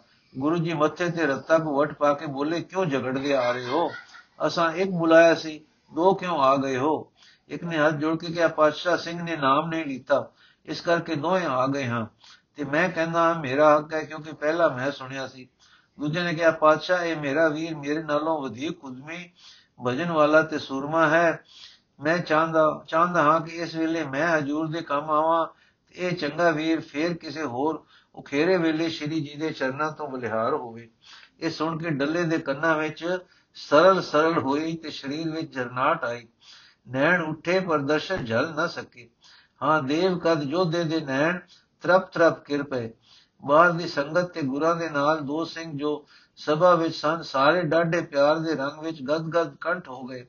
ਡੱਲੇ ਦਾ ਪੀਲਾ ਰੰਗ ਹੁਣ ਚਿੱਟਾ ਸਫੈਦ ਹੋ ਗਿਆ। ਸੋਚੇ ਇਹ ਆਦਮੀ ਹਨ ਕਿ ਵਿਦੇ ਰੂਹਾਂ ਹਨ। ਇਹ ਸੂਰਮੇ ਹਨ ਕਿ ਮੀਤ ਰਾਗ ਜੋਗੀ ਹਨ। ਨਿਕੰਮੀ ਇੱਕ ਖੇਲ ਵਾਸਤੇ ਜਾਨ ਦੇਣ ਨੂੰ ਤਿਆਰ ਹਨ ਤੇ ਕਿਸ ਉਤਸ਼ਾਹ ਵਿੱਚ ਹਨ, ਕਿਸ ਪਿਆਰ ਵਿੱਚ ਹਨ ਇੱਕ ਦੂਸਰੇ ਤੇ ਵਾਦਾ ਕਿਸ ਪ੍ਰੇਮ ਤੇ ਤਿਆਗ ਵਿੱਚ ਮਾਰਦੇ ਹਨ। ਕਈ ਰੰਗ ਖਿਆਲ ਮੰਡਲ ਵਿੱਚੋਂ ਅਸਮਝੇ ਲੰਘਣ ਤੇ ਰੰਗ ਬਦਲਦਾ ਜਾਵੇ। ਕਦੇ ਚਿੱਟਾ, ਕਦੇ ਕੱਚਾ, ਸਾਵਾ, ਕਦੇ ਪੀਲਾ, ਕਦੇ ਮਿੱਟੀ ਰੰਗਾ। ਛੇਕੜ ਰੰਗ ਨੇ ਪਲਟਾ ਖਾਦਾ ਜਦੋਂ ਸਤਗੁਰੂ ਜੀ ਬੋਲੇ, ਡਲਿਆ ਉਦਾਸ ਨਾ ਹੋ। ਮੁਰਦਾ ਮੁਰਦਾ ਹੈ ਕਿਤਨਾ ਲੰਮਾ ਤੇ ਵੱਡਾ ਹੋਵੇ ਮੁਰਦਾ ਮੁਰਦਾ ਹੈ ਚਾਹੇ ਕਿਤਨਾ ਵਿਦਵਾਨ ਹੋਵੇ ਮੁਰਦਾ ਮੁਰਦਾ ਹੈ ਚਾਹੇ ਕਿਤਨਾ ਧਨ ਪਾਤਰ ਹੋਵੇ ਮਨੁੱਖ ਮੁਰਦਾ ਹੈ ਕੌਮ ਮੁਰਦਾ ਹੈ ਦੇਸ਼ ਮੁਰਦਾ ਹੈ ਜਿਨ੍ਹਾਂ ਵਿੱਚ ਜੀਵਨ ਤੇ ਰੁਕਦੀ ਨਹੀਂ ਜੋ ਇੱਜ਼ਤ ਆਬਰੋ ਖੁੱਲ ਅਨਕ ਸਭ ਕੁਝ ਗਵਾ ਚੁੱਕੇ ਹਨ ਤਕੜਾ ਹੋ ਅੰਮ੍ਰਿਤ ਛਕ ਕੇ ਨਾਮ ਅੰਮ੍ਰਿਤ ਅਠ ਪੈਰ ਅੰਦਰ ਵਸਾਓ ਤੂੰ ਮਨ ਤੇ ਆਤਮਾ ਕਰਕੇ ਜੀਵੇਂਗਾ ਅਸਾਂ ਨਿਸ਼ਾਨਾ ਫੁੰਡਣ ਬਦਲੇ ਆਦਮੀ ਮਾਰ ਨਹੀਂ ਦੇਣੇ। ਤੈਨੂੰ ਖਾਲਸਾ ਦਾ ਆਦਰਸ਼ ਸਮਝਾਉਣਾ ਹੈ। ਜਿਤਨੇ ਆਦਮੀ ਜਗਤ ਵਿੱਚ ਵੇਖਦਾ ਹੈ, ਇਹ ਸਾਰੇ ਬੁੱਤ ਤਾਂ ਆਦਮੀ ਦੇ ਹਨ। ਪਰ ਇਹਨਾਂ ਕਲਬੂਤਾਂ ਦੇ ਅੰਦਰ ਜਿੰਦ ਆਦਮੀ ਦੀ ਹੈ ਕਿ ਜਾਨਵਰ ਦੀ ਹੈ, ਇਹ ਗੱਲ ਪਰਖਣ ਵਾਲੀ ਹੈ। ਜਿਸ ਆਦਮੀ ਦੇ ਅੰਦਰ ਲਗਾਤਾਰ ਲਗਨ ਅਕਾਲ ਪੁਰਖਾਂ ਦੇ ਚਰਨਾਂ ਦੀ ਨਹੀਂ, ਜਿਸ ਦੇ ਅੰਦਰ ਭਗਤੀ ਦਾ ਭਾਵ ਨਹੀਂ, ਜਿਸ ਦੇ ਅੰਦਰ ਆਪਣੇ ਕਰਤਾ, ਆਪਣੇ ਕਾਰਨ ਵਾਹਿਗੁਰੂ ਦੇ ਮਿਲਾਓ ਦੀ ਚਾਹਨਾ ਨਹੀਂ ਹੈ ਉਸ ਦੇ ਅੰਦਰ ਮਨੁੱਖਾਂ ਵਾਲੀ ਜਾਨ ਨਹੀਂ ਹੈ, ਨਾ ਉਸ ਦੇ ਮਨ ਵਿੱਚ ਅਸਲੀ ਬਲ ਹੈ ਅਤੇ ਨਾ ਅਸਲੀ ਖਸਲਤ। ਇਸ, ਫਿਰ ਇਸ ਨੇ ਫਿਰ ਜਿਸ ਨੇ ਜੀਵਨ ਮਨੋਰਥ ਨਹੀਂ ਸਮਝਿਆ, ਉਹ ਉਸ ਆਦਰਸ਼ ਤੇ ਨਹੀਂ ਆਇਆ, ਜਿਸ ਨਾਲ ਕਿ ਆਦਮੀ ਉਹ ਕੁਝ ਬਣ ਸਕੇ ਜੋ ਆਦਮੀ ਦਾ ਰਚਨਹਾਰ ਚਾਹੁੰਦਾ ਹੈ ਕਿ ਆਦਮੀ ਬਣੇ। ਦਲਿਆ ਉਦਾਸ ਨਾ ਹੋ, ਤੇਰੇ ਆਦਮੀ ਬਹਾਦਰ ਹਨ, ਪਰ ਜਦ ਉਹਨਾਂ ਦੇ ਹੰਕਾਰ ਤੇ ਵਡੇਰਾ ਦੁੱਖ ਉਹਨਾਂ ਉੱਤੇ ਝੁਲ ਪਏਗਾ ਉਹਨਾਂ ਦੀ ਬਹਾਦਰੀ ਉੱਤੇ ਲੰਮੀ ਪੈ ਜਾਵੇਗੀ। ਪਰ ਜੇ ਉਹਨਾਂ ਦੀ ਬਹਾਦਰੀ ਆਤਮਿਕ ਚੜ੍ਹਦੀਆਂ ਕਲਾ ਵਿੱਚ ਹੈ, ਤਦ ਉਹ ਬਹਾਦਰੀ ਦੀ ਨਹੀਂ ਉੱਚੀ ਜਾ ਚੜੀ ਹੈ, ਤਦ ਤਨ ਜਾਏਗਾ, ਧਨ ਜਾਏਗਾ, ਧਾਮ ਜਾਏਗਾ, ਸਰਬਸ ਜਾਏਗਾ, ਪਰ ਉਹਨਾਂ ਦੀ ਸੂਰਬੀਰਤਾ ਨਹੀਂ ਜਾਏਗੀ। ਸਰੀਰ ਵੱਡਾ ਮਾਲੂਮ ਹੁੰਦਾ ਹੈ, ਪਰ ਵੱਡਾ ਮਨ ਹੈ। ਖਿਆਲ ਦਾ ਮੰਡਲ ਵੱਡਾ ਹੈ, ਦੁੱਖ ਸੁੱਖ ਖਿਆਲ ਵਿੱਚ ਵਸਦਾ ਹੈ। ਪਰ ਖਿਆਲ ਵਿੱਚੋਂ ਪੀੜ ਜਿੱਤ ਲੈਂਦੀ ਹੈ, ਤਾਂ ਸੂਰਮਾ ਅੱਗੇ ਵੱਧ ਕੇ ਘਾਉ ਖਾ ਕੇ ਮਰਦਾ ਹੋਇਆ ਵੀ ਪੀੜ ਨਹੀਂ ਮੰਨਦਾ। ਸਤੀ ਚਿਖਾ ਚੜਦੀ ਪੀੜ ਦੀ ਪਰਵਾਹ ਨਹੀਂ ਕਰਦੀ। ਖਿਆਲ ਵਿੱਚੋਂ ਪੀੜ ਤੇ ਫਤਿਹ ਪਾਉਣ ਲਈ ਖਿਆਲ ਬਲਵਾਨ ਕਰਨਾ ਲੋੜੀਏ। ਖਿਆਲ ਪੂਰਾ ਤੇ ਅਸਲੀ ਤਰੀਕੇ ਦਾ ਬਲਵਾਨ ਵਾਹਿਗੁਰੂ ਦੀ ਸਮੀਪਤਾ ਨਾਲ ਹੁੰਦਾ ਹੈ। ਵਾਹਿਗੁਰੂ ਦੀ ਸਮੀਪਤਾ ਉਸ ਦੀ ਬਾਣੀ ਤੇ ਨਾਮ ਦੇ ਅਭਿਆਸ ਨਾਲ ਹੁੰਦੀ ਹੈ। ਇਸ ਕਰਕੇ ਗੁਰੂ ਘਰ ਵਿੱਚ ਬਾਣੀ ਤੇ ਨਾਮ ਦਾ ਪਿਆਰ ਹੈ। ਤੁਸੀਂ ਸਿੱਖ ਹੋ, ਪਰ ਜੰਗਲਾਂ ਵਿੱਚ ਵਸਦੇ ਬਾਣੀ ਨਾਮ ਨਾਲ ਘਟ ਜੁੜੇ ਹੋ। ਬਾਣੀ ਵਾਹਿਗੁਰੂ ਦਾ ਤੀਰ ਹੈ ਤੇ ਨਾਮ ਵਾਹਿਗੁਰੂ ਦਾ ਰੂਪ ਹੈ। ਬਾਣੀ ਛੇਕ ਪਾਏ ਮਨ ਵਿੰਦੀ ਹੈ। ਬਾਣੀ ਛੇਕ ਪਾ ਕੇ ਮਨ ਵਿੰਦੀ ਹੈ ਤੇ ਨਾਮ ਪ੍ਰਵੇਸ਼ ਕਰਕੇ ਆਤਮਾ ਨੂੰ ਪਰਮਾਤਮਾ ਦੇ ਨਾਲ ਠੇਕਾ ਦਿੰਦਾ ਹੈ। ਫਿਰ ਰੱਬੀ ਰੋ ਆਤਮਾ ਵਿੱਚ ਹਰ ਵੇਲੇ ਆਉਂਦੀ ਹੈ। ਫਿਰ ਕਿਸੇ ਇਸ ਬੰਦੇ ਦਾ ਬਲ ਵਾਹਿਗੁਰੂ ਦੇ ਬਲ ਨਾਲ ਜੁੜ ਕੇ ਉੱਥੋਂ ਤਾਕਤ ਲੈਂਦਾ ਹੈ। ਇਸ ਕਰਕੇ ਅਸੀਂ ਆਖਦੇ ਹਾਂ ਕਿ ਵਾਹਿਗੁਰੂ ਜੀ ਕਾ ਖਾਲਸਾ। ਖਾਲਸਾ ਵਾਹਿਗੁਰੂ ਜੀ ਦਾ ਹੈ, ਇਉਂ ਨਹੀਂ ਜਿਵੇਂ ਕਿਲਾ ਤਲਵੰਡੀ, ਛੋਲੇ ਤੇ ਬਾਜਰਾ ਤੇਰੀ ਮਾਲਕੀ ਹੈ ਤੇ ਉਹ ਮੁਰਦਾ ਚੀਜ਼ਾਂ ਤੇਰੇ ਕਬਜ਼ੇ ਵਿੱਚ ਹਨ। ਪਰ ਜਿਵੇਂ ਕਿਰਨਾਂ ਸੂਰਜ ਦੀਆਂ ਹਨ, ਜਿਵੇਂ ਬੂਟੇ ਨਾਲ ਲੱਗਾ ਫਲ ਬੂਟੇ ਦਾ ਹੈ, ਜਿਵੇਂ ਚਸ਼ਮੇ ਦੀ ਆੜ ਨਾਲ ਲੱਗਾ ਸਰੋਵਰ ਚਸ਼ਮੇ ਦਾ ਹੈ, ਹਾਂ ਡਲਿਆ ਤਿਵੇਂ ਖਾਲਸਾ ਵਾਹਿਗੁਰੂ ਦਾ ਹੈ, ਆਪਣਾ ਤੇ ਉਸ ਦੇ ਆਪੇ ਨਾਲ ਪਰੋਤਾ। ਹੁਣ ਸਮਝ ਡਲਿਆ ਜਦ ਬਾਣੀ ਨਾਲ ਸਾਡੇ ਮਨ ਦਾ ਪਰਦਾ ਜੋ ਸਾਨੂੰ ਪਸ਼ੂ ਤੇ ਜੀਵ ਬਣਾ ਰਿਹਾ ਹੈ, ਫਟਿਆ ਤੇ ਨਾਮ ਨੇ ਸਾਡੇ ਅੰਦਰਲੇ ਨੂੰ ਵਾਹਿਗੁਰੂ ਨਾਲ ਜੋੜ ਦਿੱਤਾ, ਤਦ ਆਪਾ ਰੱਬ ਦਾ ਹੋ ਗਿਆ। ਉਸ ਦੇ ਨਾਲ ਹਰਦਮ ਜੁੜ ਗਿਆ। ਹੁਣ ਸਾਡਾ ਆਪਾ ਵਾਹਿਗੁਰੂ ਤੋਂ ਪਾਲਣਾ ਲੈ ਰਿਹਾ ਹੈ। ਹਰਦਮ ਸਮਰਥਾ, ਬਲ ਤੇ ਸਾਰੇ ਗੁਣਾ ਦਾ ਸਾਂਝੀਵਾਲ ਹੋ ਰਿਹਾ ਹੈ। ਦਸ ਇਹ ਆਪਾ ਜੀ ਉਠਿਆ ਕਿ ਨਾ? ਭਲਾ ਜੀ, ਸੱਚੇ ਪਾਤਸ਼ਾਹ। ਗੁਰੂ ਜੀ ਡੱਲਾ। ਜੀ ਸੱਚੇ ਪਾਤਸ਼ਾਹ, ਗੁਰੂ ਜੀ, ਹੁਣ ਸਮਝ, ਸਰੀਰ ਦੀ ਮੌਤ, ਇਸ ਜਿਉ ਤੇ ਆਪੇ ਨੂੰ ਸਰੀਰ ਦੀ ਮੌਤ ਕੀ ਸ਼ੈ ਹੈ? ਕੁਝ ਵੀ ਨਾ, ਮਰਨ ਦਾ ਭਰਮ ਬਿਲਾ ਗਿਆ, ਭਰਮ ਬਿਲਾ ਗਿਆ, ਤਾਂ ਦਵੈ ਦੂਰ ਹੋ ਗਿਆ। ਜਿਸ ਦੇ ਅੰਦਰ ਵਾਹਿਗੁਰੂ ਦੀ ਜੋਤ ਨਾਲ ਸੰਬੰਧ ਹੋ ਕੇ ਹਰਦਮ ਵਾਸਦਾ ਹੈ ਕਿ ਆ ਮੈਂ ਮਿਲਿਆ ਪਿਆ ਹਾਂ ਆ ਜੋਤ ਜਗ ਰਹੀ ਹੈ, ਉਹ ਆਪਣੇ ਜੀਵਨ ਨੂੰ ਕਦੇ ਨਾ ਮਰਨ ਵਾਲਾ ਦੇਖ ਰਿਹਾ ਹੈ। ਉਸ ਨੂੰ ਹੁਣ ਮੌਤ ਦਾ ਕੀ ਡਰ ਹੈ? ਉਹ ਜਾਣਦਾ ਹੈ ਕਿ ਸਰੀਰ ਤਾਂ ਰਹਿਣਾ ਹੀ ਨਹੀਂ, ਇਸ ਨੇ ਮਰਨਾ ਹੀ ਹੈ। ਜੋ ਹਿੰਸਾ ਵਿੱਚ, ਜੋ ਹਿੰਸਾ ਇਸ ਵਿੱਚ ਮੈਂ, ਜੋ ਹਿੱਸਾ ਇਹਦੇ ਵਿੱਚ ਮੈਂ ਦਾ ਸੀ, ਸੋ ਹੁਣ ਜਾਗਦੀ ਜੋਤ ਨਾਲ ਲੱਗ ਕੇ ਜਾਗਤ ਹੋਇਆ ਹੈ ਤੇ ਜਗ ਮਗਾ ਰਿਹਾ ਹੈ। ਤਦ ਉਹ ਮੌਤ ਭੈ ਕਿਉਂ ਡਰਦਾ ਹੈ? ਤਦ ਉਹ ਮੌਤ ਤੋਂ ਕਿਉਂ ਡਰਦਾ ਹੈ? ਮੌਤ ਦਾ ਡਰ ਫਤਿਹ ਹੋ ਗਿਆ। ਇਹ ਖਾਲਸਾ ਹੈ ਭਈ ਜਦੋਂ ਪੂਰਨ ਜੋਤ ਵਾਹਿਗੁਰੂ ਦੀ ਆਤਮੇ ਅੰਤਰ ਆਤਮੇ ਵਿੱਚ ਜਗ ਪਈ ਤਾਂ ਇਹ ਖਾਲਸਾ ਹੋ ਗਿਆ ਹੈ। ਇਹ ਖਾਲਸਾ ਜੋਤ ਨਾਲ ਜੋ ਜਾਗਿਆ, ਵਾਹਿਗੁਰੂ ਦਾ ਹੋ ਗਿਆ। ਸੋ ਕਹੋ ਨਾ, ਵਾਹਿਗੁਰੂ ਜੀ ਕਾ ਖਾਲਸਾ। ਉਹ ਵਾਹਿਗੁਰੂ ਸਦਾ ਹੈ, ਇਹ ਨਾ, ਇਸ ਇਹ ਨਾਲ ਰਲ ਕੇ ਸਦਾ ਹੋ ਗਿਆ। ਜਦ ਇਹ ਜੋਤ ਜਗ ਪਈ, ਮੌਤ ਜਿੱਤੀ ਗਈ, ਡਲਿਆ, ਲੈ ਹੋਰ ਤਰ੍ਹਾਂ ਸਮਝ। ਖੰਡਾ ਪ੍ਰਥਮੇ ਸਾਜ ਭੈ ਜੇ ਸਭ ਸੰਸਾਰ ਉਪਾਇਆ। ਖੰਡਾ ਪ੍ਰਥਮੇ ਸਾਜ ਕੈ ਜਿਨ ਸਭ ਸੰਸਾਰ ਉਪਾਇਆ। ਸਾਈ ਨੇ ਪਹਿਲਾ ਖੰਡਾ ਸਾਜਿਆ। ਖੰਡਾ ਖੰਡਣ ਵਾਲਾ ਸ਼ਸਤਰ ਜਦੋਂ ਜਗਤ ਬਣਾਇਆ, ਤਦੋਂ ਪਹਿਲਾ ਜਗਤ ਨੂੰ ਬੰਨਣ ਦਾ ਸਮਾਨ ਕੀਤਾ। ਪਹਿਲਾ ਮੌਤ ਰਚੀ, ਸੋ ਖਾਲਸੇ ਨੂੰ ਸਮਝ ਆ ਗਈ ਕਿ ਸਰੀਰ ਦੀ ਮੌਤ ਬਹਿਰ ਬਰਹਕ ਹੈ। ਫਿਰ ਖਾਲਸਾ ਸੋਚਦਾ ਹੈ ਕਿ ਮੌਤ ਤਾਂ ਸਰੀਰ ਨੂੰ ਆਉਣੀ ਹੈ ਤੇ ਮੈਂ ਮਰਨਾ ਕੋਈ ਨਹੀਂ, ਤਾਂ ਤੇ ਮੌਤ ਝੂਠੀ ਹੈ। ਮੇਰਾ ਮੌਤ ਦਾ ਕੋਈ ਸੰਬੰਧ ਨਹੀਂ। ਚੋਲਾ ਬਦਲਣਾ ਹੈ, ਜਿਵੇਂ ਬਦਲ ਗਿਆ, ਕਿਵੇਂ ਬਦਲ ਗਿਆ? ਅਕਸਰ ਚੋਲਾ ਪੀੜ ਨਾਲ ਬਦਲਦਾ ਹੈ, ਸੋ ਜਦ ਆਪ ਜੋਤ ਸਰੂਪ ਵਿੱਚ ਜਗ ਰਿਹਾ ਹੈ, ਫਿਰ ਪੀੜਾ ਕੀ ਤੇ ਮੌਤ ਕੀ? ਉਹ ਫਿਰ ਪੀੜਾ ਤੇ ਫਤਿਹ ਪਾ ਲੈਂਦਾ ਹੈ। ਇਹ ਉਹ ਸੂਰਬੀਰ ਮੌਤ ਤੇ ਪੀੜ ਤੋਂ ਅਭੈ ਹੋ ਜਾਂਦਾ ਹੈ। ਡੱਲਾ ਪਾਤਸ਼ਾਹ, ਅਸੀਂ ਜੰਗਲੀ ਲੋਕ ਹਾਂ ਤੇ ਆਪ ਮੇਰਾ ਕਰ ਰਹੇ ਹੋ, ਪਰ ਇੱਕ ਮੇਰਾ ਮੂਰਖ ਦਾ ਸੰਸਾ ਮੇਟਣਾ, ਜਦ ਮੌਤ ਬਹਕ ਬਰਹਕ ਦਿਸੀ, ਫਿਰ ਕਿਉਂ ਸੂਰਬੀਰਤਾ ਕਰੇਗਾ? ਵਿਰਾਗ ਧਾਰ ਕੇ ਪਹਾੜਾਂ ਵਿੱਚ ਨਾ ਜਾ ਸਮਾਧੀ ਲਾਏਗਾ। ਉਸ ਨੂੰ ਫਤਿਹ ਕਰਨ ਦਾ ਉਤਸ਼ਾਹ ਕਿ ਪਿਆਰ ਕਰਨ ਦਾ ਉਮਾ ਤੇ ਕੰਮ ਕਰਨ ਦਾ ਚਾਹੋ ਕਿਸ ਆਸਰੇ ਰਹੇਗਾ? ਮਨ ਤੇ ਪਰਦਾ ਪਿਆ ਰਹੇ, ਜ਼ਿੰਦਗੀ ਅੰਦਰੋਂ ਲੈਣ ਨੂੰ, ਪਿਆਰ ਕਰਨ ਨੂੰ, ਹੱਸਣ ਖੇਡਣ ਨੂੰ ਉਮਲੀ ਰਹੇ, ਤਾਂ ਹੀ ਤਾਂ ਸਾਰੇ ਕੰਮ ਹੋ ਸਕਦੇ ਹਨ। ਲੈਣ ਦੇਣ ਲੈਣ ਲੈਣ ਦਾ ਚਾਹੋ ਹੀ ਤਾਂ ਮਨ ਨੂੰ ਕੰਮਾਂ ਵਿੱਚ ਲਈ ਫਿਰਦਾ ਹੈ। ਨਹੀਂ ਤਾਂ ਫੇਰ ਦਿਲ ਦਿਲਗੀਰ ਹੋ ਕੇ ਨਿਮੋ ਜਾਣ ਪਿਆ ਰਹੂ, ਜਿਉਣ ਦਾ ਕੀ ਸਵਾਦ ਤੇ ਕੰਮ ਕਰਨ ਦਾ ਕੀ ਲਾਭ। ਜੰਗਲੀ ਆਦਮੀ ਹਾਂ, ਬਖਸ਼ ਲੈਣਾ ਵਾਕ ਕੀਤੇ ਹਨ ਰੋਬਰੂ, ਪਰ ਸਮਝਣ ਲਈ। ਗੁਰੂ ਜੀ ਡਲਿਆ, ਡਿੱਠਾ ਨਹੀਂ ਹੋ ਨਾ ਤਾਈਓ ਪਿਆ ਆਖਦਾ ਹੈ ਨਾ, ਜਦ ਅੰਦਰ ਜੋਤ ਜੱਗੀ ਤਾਂ ਉਹ ਕੋਈ ਭਾਂਬੜ ਤਾਂ ਨਹੀਂ ਬਲ ਪੈਣਾ। ਉਹ ਸਾਡਾ ਅੰਦਰਲਾ ਜਗਤ ਦੇ ਆਧਾਰ ਅਨੰਤ ਸੱਤਾ ਦੇ ਨਾਲ ਲੱਗ ਕੇ ਉਸ ਦੇ ਅਸਰ ਨਾਲ ਇੱਕ ਉੱਚੇ ਉਤਸ਼ਾਹ, ਉੱਚੇ ਪ੍ਰਭਾਵ, ਇੱਕ ਉਚਾਣ ਦੇ ਰੰਗ ਵਿੱਚ ਰਹੇਗਾ। ਉਹ ਅਸਲੀ ਸਤਿਆ, ਉਹ ਅਸਲੀ ਤਾਕਤ ਇਸ ਵਿੱਚ ਇੱਕ ਸਵਾਦ ਦਾ ਰੰਗ ਭਰੇਗੀ। ਇਹ ਉਸ ਵਿੱਚ ਜੀਏਗਾ, ਬਿਗਸੇਗਾ। ਸਾਈ ਆਨੰਦ ਰੂਪ ਹੈ, ਇਹ ਆਨੰਦ ਰਹੇਗਾ। ਸੋ ਆਨੰਦ ਤਾਂ ਆ ਗਿਆ। ਹੁਣ ਰਿਹਾ ਕੰਮ ਕਰਨ ਵਿੱਚ ਉਤਸ਼ਾਹ, ਸਾਈ ਨੇ ਜਗਤ ਰਚਿਆ ਹੈ, ਉਸ ਇਹ ਉਸ ਰਚਨਾ ਵਿੱਚ ਉਸ ਸਾਈ ਦੇ ਕੰਮ ਦਾ ਸਾਂਝੀਵਾਲ ਕਾਮਾ ਬਣੇਗਾ। ਸੋ ਇਸ, ਸੋ ਇਹ ਗੱਲਾਂ ਅਸਾਂ ਖਾਲਸਾ ਆਦਰਸ਼ ਵਿੱਚ ਰੱਖੀ ਹੈ ਕਿ ਅੰਦਰਲਾ ਪਿਆ ਜਾਗ, ਮੌਤ ਤੇ ਪੀੜ ਗਈ ਜਿੱਤੀ। ਹੁਣ ਸਰੀਰ ਜੋ ਸਾਈ ਨੇ ਦਿੱਤਾ ਉਸ ਨੂੰ ਸਫਲਾ ਕਰੋ। ਸਰੀਰ ਉਸਨੇ ਐਵੇਂ ਨਹੀਂ ਦਿੱਤਾ, ਇਹ ਕਿਸੇ ਕੰਮ ਵਾਸਤੇ ਹੈ। ਇਸ ਦਾ ਕੰਮ ਹੈ ਆਤਮਾ ਦਾ ਉਧਾਰ। ਤੁਸੀਂ ਉਧਰੋ, ਉਧਰੇ ਹੋ, ਹੋਰਨਾਂ ਨੂੰ ਉਧਾਰੋ। ਜਦ ਉਧਰੇ ਹੋਏ ਲੋਕ ਦੂਸਰਿਆਂ ਨੂੰ ਉਧਾਰਦੇ ਹਨ, ਤਦ ਲੋਕੀ ਈਰਖਾ ਕਰਦੇ ਹਨ। ਉਹ ਬੇਪਰਵਾਹ ਆਪਣੇ ਰੰਗ ਟੁਰਦੇ ਹਨ, ਨਿਰਵੈਰ ਹੁੰਦੇ ਹਨ, ਪਰ ਲੋਕੀ ਉਹਨਾਂ ਨੂੰ ਤੰਗ ਕਰਦੇ ਹਨ। ਉਹ ਸਹਾਰਦੇ ਹਨ, ਇਹਨਾਂ ਲੋਕਾਂ ਦੇ ਸੱਚੇ ਸੁੱਚੇ ਭੈ ਤੇ ਪਵਿੱਤਰ ਜੀਵਨ, ਸੱਚੀ ਜ਼ਿੰਦਗੀ ਦਿਖਾ ਦਿੰਦੇ ਹਨ।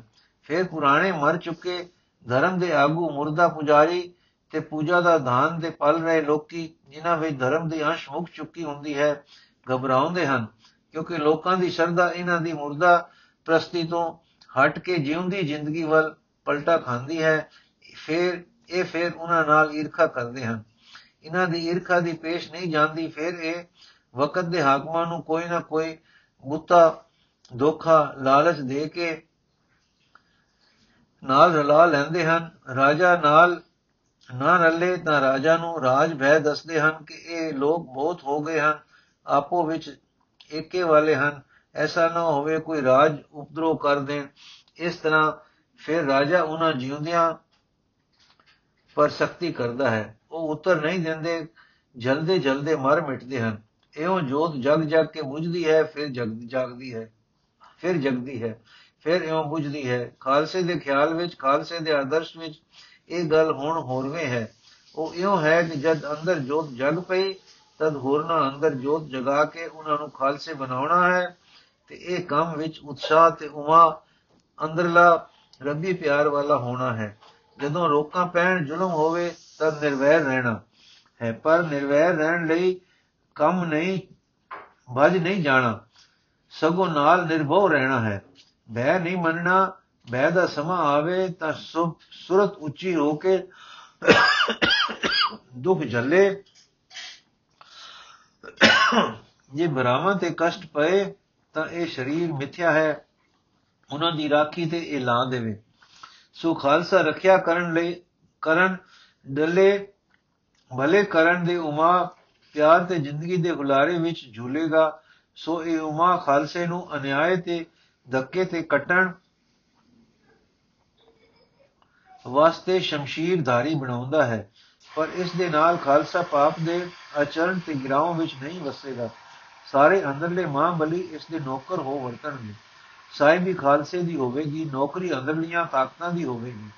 ਲੋਭ ਰਹੇਗਾ, ਪਰਮੇਸ਼ਰ ਨਾਲ ਲੋਕਾਂ ਨੂੰ ਜੋੜਨ ਦਾ ਕਾਮਨਾ ਰਹੇਗੀ, ਹਰ ਵੇਲੇ ਸਾਈ ਨਾਲ ਅੰਤਰਾਤਮੇ ਲੱਗੇ ਰਹਿਣ ਦੀ ਕ੍ਰੋਧ ਰਹੇਗਾ, ਆਪੇ ਨੂੰ ਹਰ ਨੀਚਤਾ ਤੋਂ ਉੱਚੇ ਰੱਖਣ ਦਾ ਮੋਹ ਰਹੇਗਾ ਗੁਰੂ ਦੇ ਚਰਨਾਂ ਨਾਲ, ਗੁਰਮੁਖ ਨਾਲ, ਸਾਧ ਸੰਗਤ ਨਾਲ, ਜਿਉ ਉਠਿਆ ਬੰਦਿਆਂ ਨਾਲ, ਖਾਲਸੇ ਨਾਲ, ਹੰਕਾਰ ਰਹੇਗਾ ਅਬੈ ਰਹਿਣ ਦੀ ਉਚਾਈ ਵਿੱਚ। ਅੰਦਰੋਂ ਜੋਤ ਨਾਲੋਂ ਵਿਤ ਨਾ ਪੈਣ ਵਿੱਚ, ਸ਼ਬਦ ਨਾਮ ਦੇ ਅਭਿਆਸ ਵਿੱਚ, ਨਾਮ ਨਾਲ ਵਿਤ ਨਾ ਪੈਣ ਦੀ ਸਾਵਧਾਨਤਾ ਦੇ ਰੂਪ ਵਿੱਚ, ਸਾਵਧਾਨ ਰਹਿਣ ਵਿੱਚ, ਆਪਣੇ ਮਨ ਉੱਤੇ ਕਿਸੇ ਦਾ ਮਾੜਾ ਅਸਰ ਪ੍ਰਭਾਵ ਨਾ ਪੈਣ ਦੇਣ ਵਿੱਚ, ਜਗਤ ਵੱਲ ਨੂੰ ਮਨ ਦਾ ਰੁਖ ਕਿਸੇ ਦੇ ਅਸਰ ਹੇਠ ਆ ਕੇ ਉਸ ਅੱਗੇ ਮਨ ਨੂੰ ਮਫੂਲੀਅਤ ਦੀ ਹਾਲਤ ਵਿੱਚ ਨਾ ਲੈ ਜਾਣ ਵਾਲਾ ਰੱਖ ਸਦਾ ਸਾਖੀ ਦੇ ਫਾਇਲੀਅਤ ਵਿੱਚ ਰਹਿਣ ਦਾ ਰੂਪ। ਸੋ ਡਲਿਆ ਦੱਲਾ ਮਹਾਰਾਜ ਬੁੱਧ ਮੋਟੀ ਤੇ ਠੁੱਲੀ ਹੈ ਗੁਰੂ ਜੀ।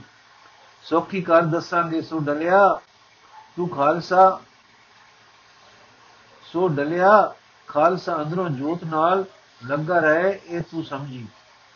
ਫਿਰ ਫਿਰ ਹੋਰਨਾਂ ਤੇ ਘਟ ਜੋਤ ਜਗਾਵੇ, ਹੋਰਨਾਂ ਦੇ ਘਟ ਜੋਤ ਜਗਾਵੇ, ਇਹ ਤੂੰ ਸਮਝੀ।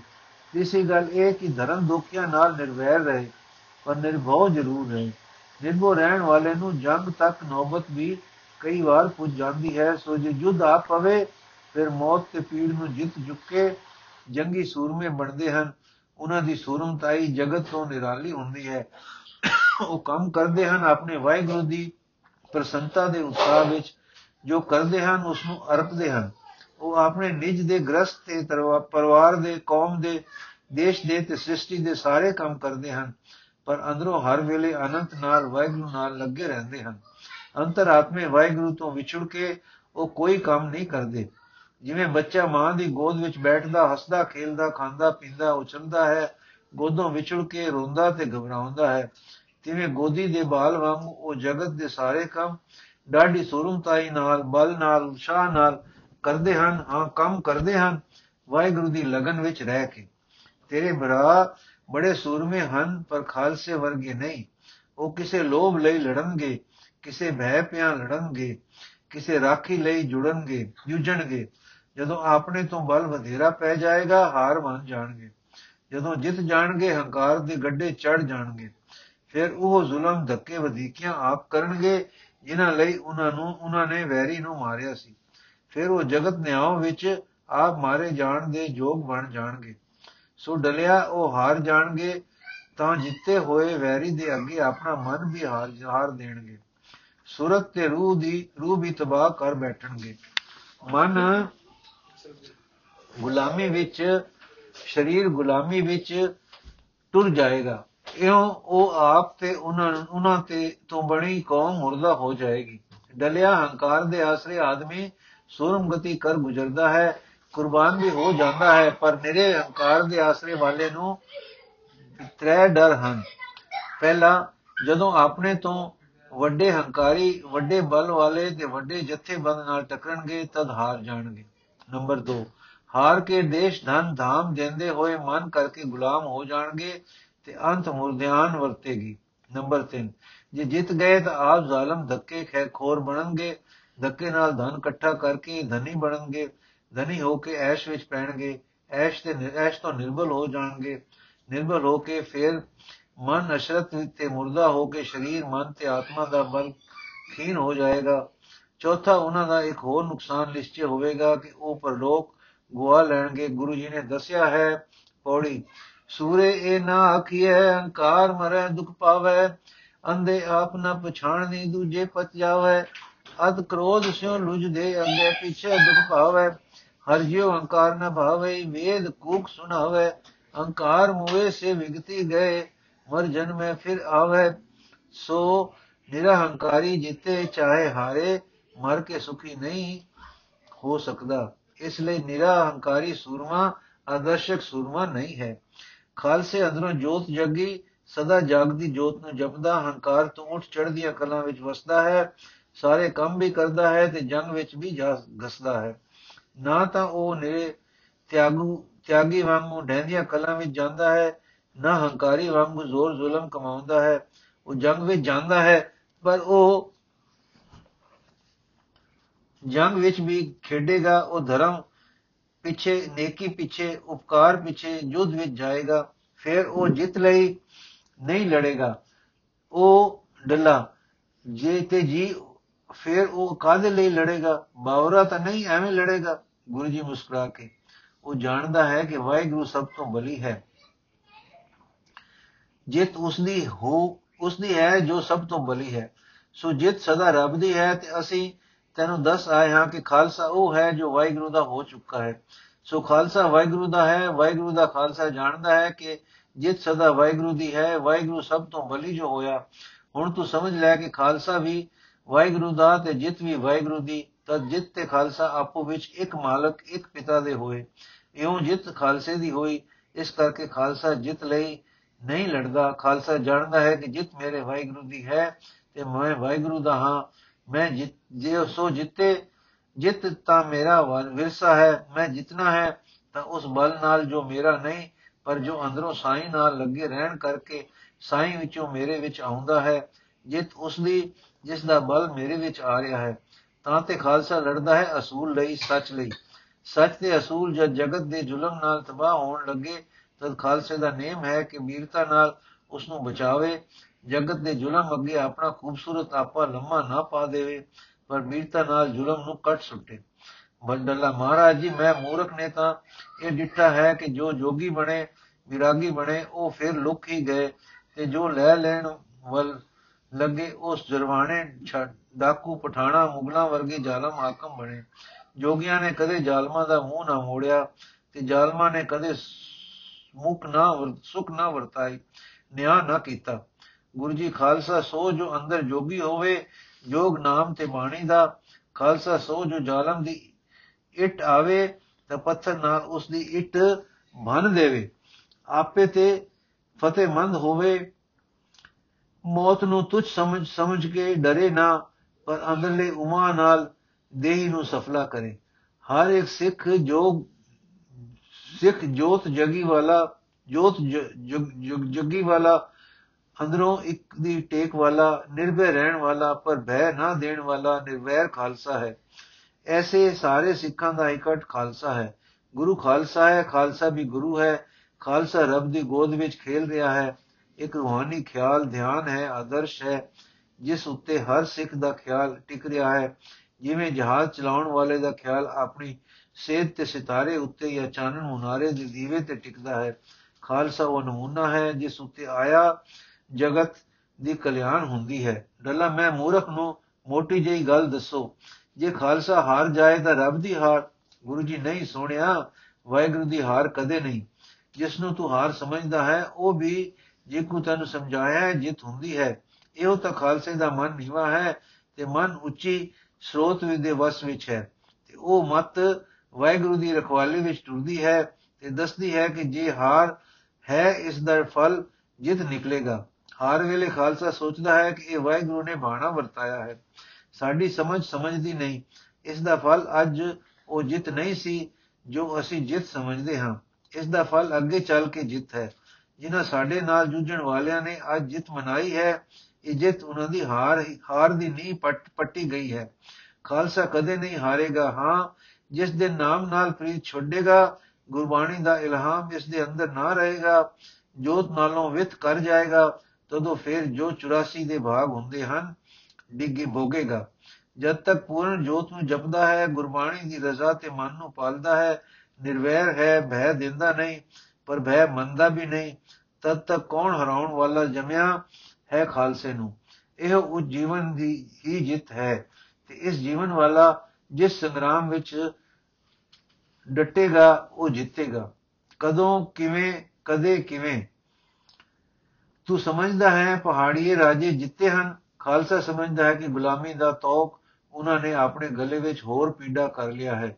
ਤੂੰ ਸਮਝਦਾ ਹੈ, ਤੁਰਕਾ ਫਤਿਹ ਪਾਈ ਹੈ। ਖਾਲਸਾ ਸਮਝਦਾ ਹੈ ਕਿ ਉਹਨਾਂ ਨੇ ਸੱਚ ਤਿਆਗ ਕੇ ਆਪਣੀ ਜੜਾਂ ਤੇ ਕੁਹਾੜਾ ਆਪ ਮਾਰਿਆ ਹੈ। ਤੂੰ ਸਮਝਦਾ ਹੈ, ਚਾਰ ਸਾਹਿਬਜ਼ਾਦੇ ਮਾਰੇ ਗਏ ਹਨ। ਖਾਲਸਾ ਸਮਝਦਾ ਹੈ ਕਿ ਉਹਨਾਂ ਦੇ ਲਹੂ ਦੀ ਬੂੰਦ-ਬੂੰਦ ਤੋਂ ਸਦਾ ਖਾਲਸਾ ਫਲ ਦੇਣ ਵਾਲੇ ਬ੍ਰਿਸ਼ ਉਗ ਪਏ ਹਨ। ਤੂੰ ਸਮਝਦਾ ਹੈ, ਮੁਗਲ ਰਾਜ ਨੇ ਖਾਲਸੇ ਤੇ ਫਤਿਹ ਪਾਈ ਹੈ। ਖਾਲਸਾ ਸਮਝਦਾ ਹੈ ਕਿ ਮੁਗਲ ਰਾਜ ਦੀ ਜੜ ਕੱਟੀ ਗਈ ਹੈ। ਜੜ ਕੱਟੀ ਜਾਣੀ ਫਤਿਹ ਹੈ। ਹੁਣ ਕਿਸੇ ਬੁੱਲੇ ਨੇ ਇਸ ਨੂੰ ਡੇਗ ਘਤਨਾ ਹੈ। ਸਾਈ ਸੰਗ ਜੁੜਿਆ, ਨਾਲ ਲੜ ਕੇ ਜ਼ਾਲਮ ਮੁਗਲਾਂ ਦੀ ਜੜ ਮੇਖ ਤਰੁੱਟ ਗਈ ਹੈ। ਖਾਲਸੇ ਦਾ ਜੁੱਧ ਧਰਮ ਰੱਖਿਆ ਲਈ ਸੀ। ਧਰਮ ਪੱਕਾ ਹੋ ਗਿਆ। ਝਾੜ ਝਾੜ ਤੋਂ ਖਾਲਸਾ ਉਗੇਗਾ ਉਗਮੇਗਾ ਤੇਰੇ ਵਰਗੇ ਖਾਲਸੇ ਸੱਜਣਗੇ। ਜਿਸ ਖਾਲਸੇ ਨੂੰ ਵਜ਼ੀਰ ਖਾਂ ਮੁਕਾ ਗਿਆ ਹੈ, ਉਹ ਖਾਲਸਾ ਅਨੰਦਪੁਰ ਨਾਲੋਂ ਵਧੇਰੇ ਵੱਧ ਰਿਹਾ ਹੈ। ਜ਼ਾਲਮ ਸਰਹੰਦ ਦੀ ਇੱਟ ਨਾਲ ਇੱਟ ਖੜਕੇਗੀ।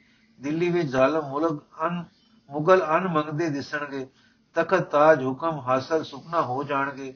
ਧਰਮ ਛੋੜ ਕੇ ਜੋ ਵਿਜੇ ਉਹਨਾਂ ਨੇ ਸਮਝੀ ਹੈ, ਉਹ ਹਾਰ ਹੈ, ਜਿੱਤ ਨਹੀਂ। ਵਾਹਿਗੁਰੂ ਜੀ ਕਾ ਖਾਲਸਾ, ਵਾਹਿਗੁਰੂ ਜੀ ਕੀ ਫਤਿਹ। ਬਾਕੀ ਦੀ ਸਾਖੀ ਕੱਲ ਪੜਾਂਗੇ ਜੀ।